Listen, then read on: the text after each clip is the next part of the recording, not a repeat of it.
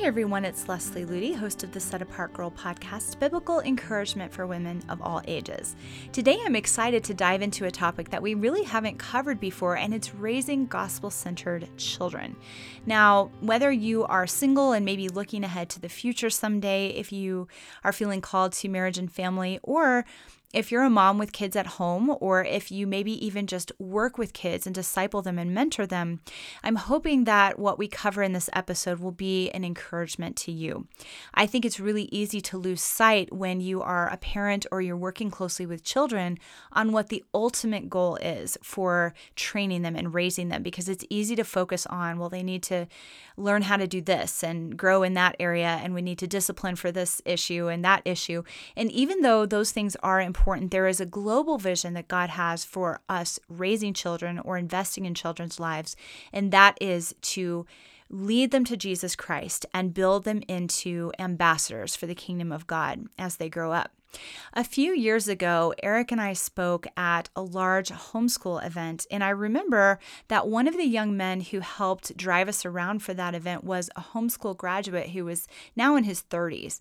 Now, he was an articulate, smart young man. He seemed to be doing well in life. He was living in a large city, he owned a house, he was doing well as a career in like financial planning or stockbroker or something like that. He was a conservative voter, he had several interesting hobbies, and and he was part of a good church. But spiritually speaking, as we spent time with him throughout that week, we realized there wasn't much spiritual fire in him. He was a respectable Christian who lived a morally upright life. He believed all the right things, and he had grown into a healthy, independent young adult and a positive contributor to society. Compared to the dismally low character and thwarted abilities of countless others in his generation, he was doing pretty well. But as we observed his life, we couldn't help but wonder is this truly the global outcome that we as Christian parents should be aiming for? After all the effort that his parents had put into his homeschooling and his upbringing, had this been their ultimate goal for him to raise a conservative voter with a well paying job? Many of the veteran homeschool parents that we met at that event told us similar stories about their now grown up children. Oftentimes, they were conservative Christians, they were doing well as students or business people, but very few were truly changing the world in a powerful way for Jesus Christ. They were going about the business of their own lives and living by slightly higher moral standards than the rest of society. They voted conservatively, they went to church, maybe taught Sunday school, but they really were not passionate about their Christian existence.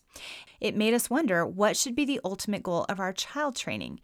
If we choose to homeschool our children or raise them differently from the culture around us, what are our reasons for doing this? Do we just want to raise healthy contributors to society, or do we want to raise world changers for Jesus Christ, those who are more passionately in love with Jesus Christ than anything else in their life? Now, in asking those questions, we're definitely not trying to downplay the fact that God sometimes does call men and women to enter the business world and make that their mission field or to glorify Him in a seemingly mundane job. And of course, we can't underestimate the importance of relational evangelism, modeling the nature of Christ to those that we encounter in our daily lives as we go about our work or our studies. But if we look at scripture, we see that God has so much more for our lives and families in this short time that we are here on this earth.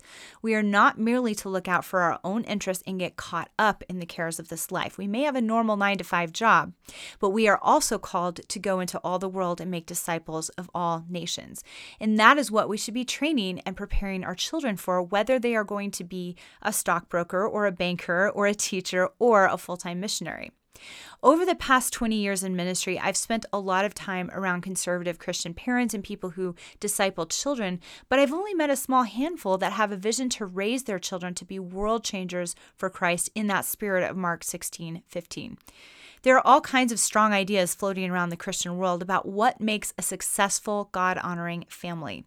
Some believe that the larger the family, the more impact the family can have upon the world, so their focus becomes on having as many children as is physically possible and then managing the logistics of a large family. Others believe that if they train their children to be excellent in education and business, that they can help shape the political future of our country, so they focus on helping their kids excel in speech, debate, and academics. There's a camp who believes that returning to a simpler era is the best way to honor God in their homes, so they more adopt that homemade clothing, play with wooden toys, churn their own butter lifestyle in hopes of protecting their family from the influences of a digitally consumed and materialistic society. There's other groups that focus on teaching girls how to be homemakers and boys how to hunt and fish, trying to debunk the gender neutral distractions in our culture. And of course, there are a lot of other varieties of Christian families out there with different emphasis points. Now, certainly these convictions or ideas are not wrong in themselves, but sometimes when we get so caught up in those specific lifestyle choices, we can miss the one key ingredient that should be the focus of our child training and our family the centrality of the gospel and the fulfilling of the Great Commission, knowing Jesus Christ and making him known. 1 Peter 2:21 says that Christ left us an example that we should follow in his steps. And what were the steps that he walked in that we are to follow in? In Luke 4:18, Jesus proclaims that he was sent to preach the gospel to the poor, heal the brokenhearted, proclaim liberty to the captives and recovery of sight to the blind, and to set at liberty those who are oppressed. And now those are the very tasks he has commissioned us to do and to prepare our children to do. So when we as parents or those who are working with children are getting too preoccupied the cares and affairs of this life, whether it's in lifestyle choices or in pursuing goals such as helping kids get into a good college, we can fool ourselves into thinking we're raising a successful family, but all the while we can fall short of God's primary vision for our children.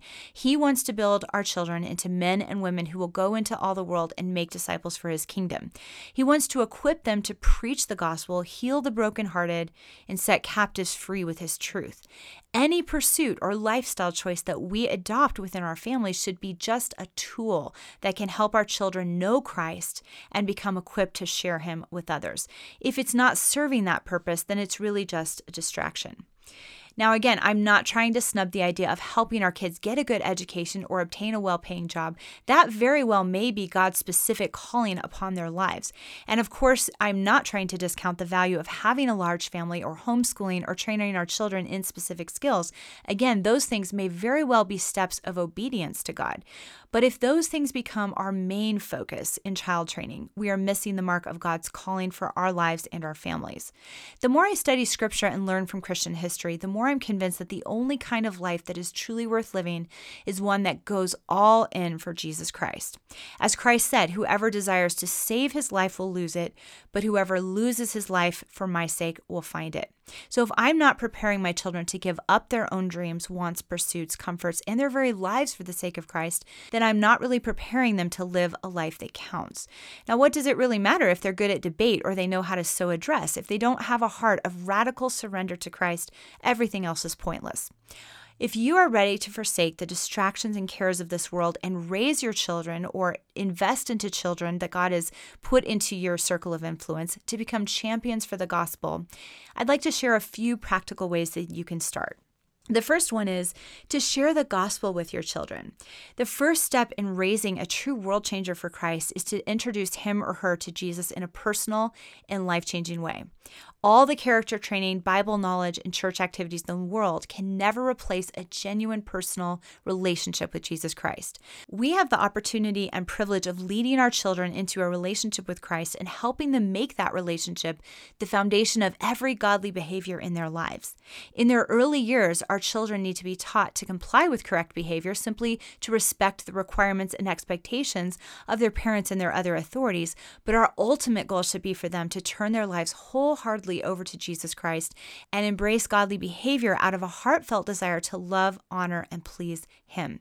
So, for whatever your personal dreams and goals are for your children, make sharing the gospel with them a primary focus.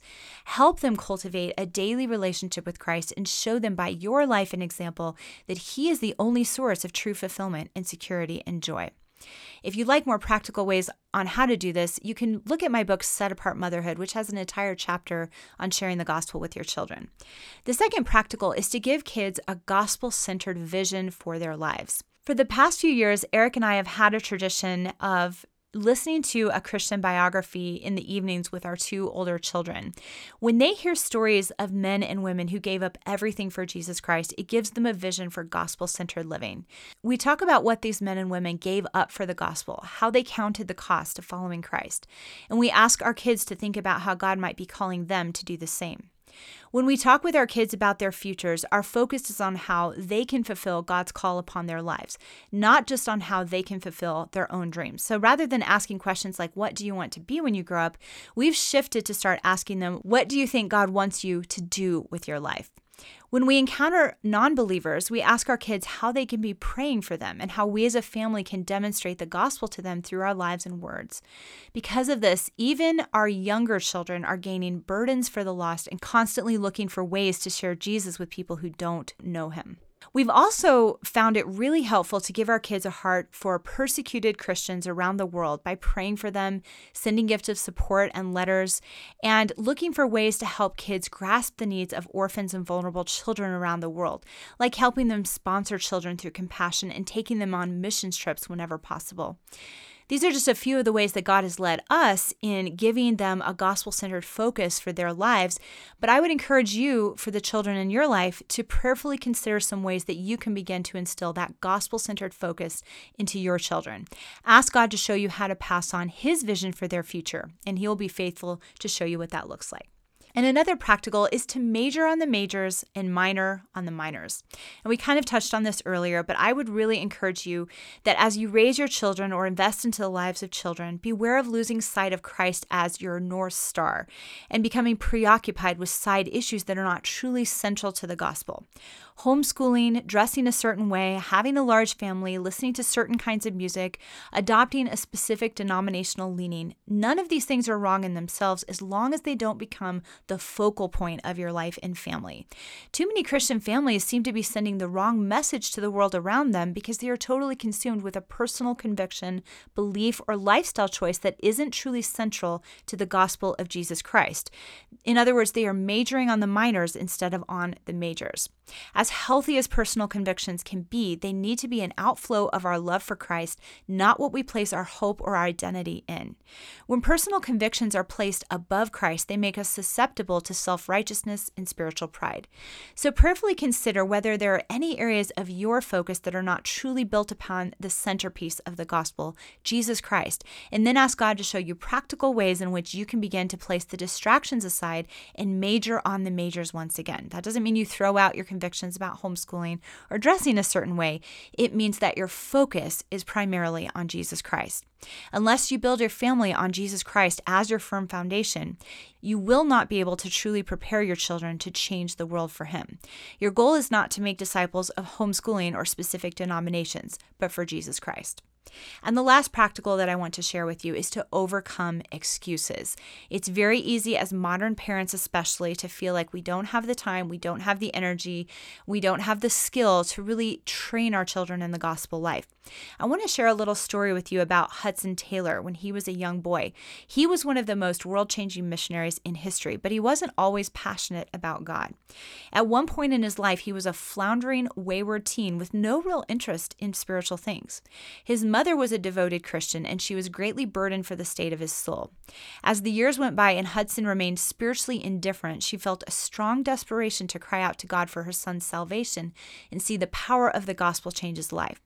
One day, when she was away from home and staying with a friend, she felt especially pressed to wrestle in prayer for Hudson. She knelt by her bed and determined not to rise from that spot until she was confident that her son's soul had been won for Christ. Hour after hour, she pleaded for Hudson until at last she could pray no longer, but knew in her heart that the victory had been gained. Christ's Spirit made it clear to her that her son had come into the kingdom of God that very day. And upon her arrival home several days later, Hudson met her at the door to tell her the joyful news that he had given his life to Christ at the very same time she had been wrestling in prayer for him. That is an incredible story. It's amazing to realize how many countless lives were eternally impacted as a result of this faithful mother's diligent prayers. This heroic woman vigilantly fought and won the battle for souls beginning with one of her very own children. R.A. Torrey said this, and it's so powerful for those of us who are parents or those who have influence over children. Oh, mothers and fathers, it is your privilege to have every one of your children saved, but it costs something to have them saved. It costs your spending much time alone with God, to be much in prayer, and it costs also you making those sacrifices and straightening out those things in your life that are wrong. It costs fulfilling the conditions of prevailing prayer. And if any of you have unsaved children, when you go home today, get alone with God and ask Him Him to show you what it is in your own life that is responsible for that present condition. Now, it's easy to listen to a, a, powerful challenge like that and think, well, we as parents can't really choose for our children. It's not completely our responsibility. God gave them their own free will, and that's too much pressure to put upon a parent's shoulder. It's certainly true that our children need to choose the gospel for themselves and that we as parents cannot make that decision for them. But that does not mean we should sit passively by and just hope that they end up choosing the right path. Rather, God calls us to fight diligently and passionately for the souls of our children, even to the point of personal sacrifice. As R.A. Torrey said, we have the privilege and commission from God to see each one of them saved and give their lives to Christ. And though we cannot choose salvation for them as mothers, as parents, as influencers, influencers, our decisions and actions will have a direct impact upon the direction of their spiritual life. So, here are some final thoughts that I want to share with you. God has placed a very high calling upon us as parents or anyone who has influence over children. And it's very important to know that He doesn't intend us to raise up world changers in our own strength. It's easy to feel overwhelmed, but He is ready to equip us for this high calling. He desires to give us the divine grace, wisdom, and guidance each step of the way that we need. So don't limit what He can do through your simple steps of obedience and trust in Him. As you surrender your children to Him and make yourself available to be a tool in His hands, He can take your simple fishes and loaves that you're investing into their lives and multiply them for His glory. I hope you've enjoyed this week's episode. If you'd like to go deeper into raising a godly family and living a Christ centered life, please see the many resources that we have available at setapartgirl.com. I pray you have a blessed and Christ centered week.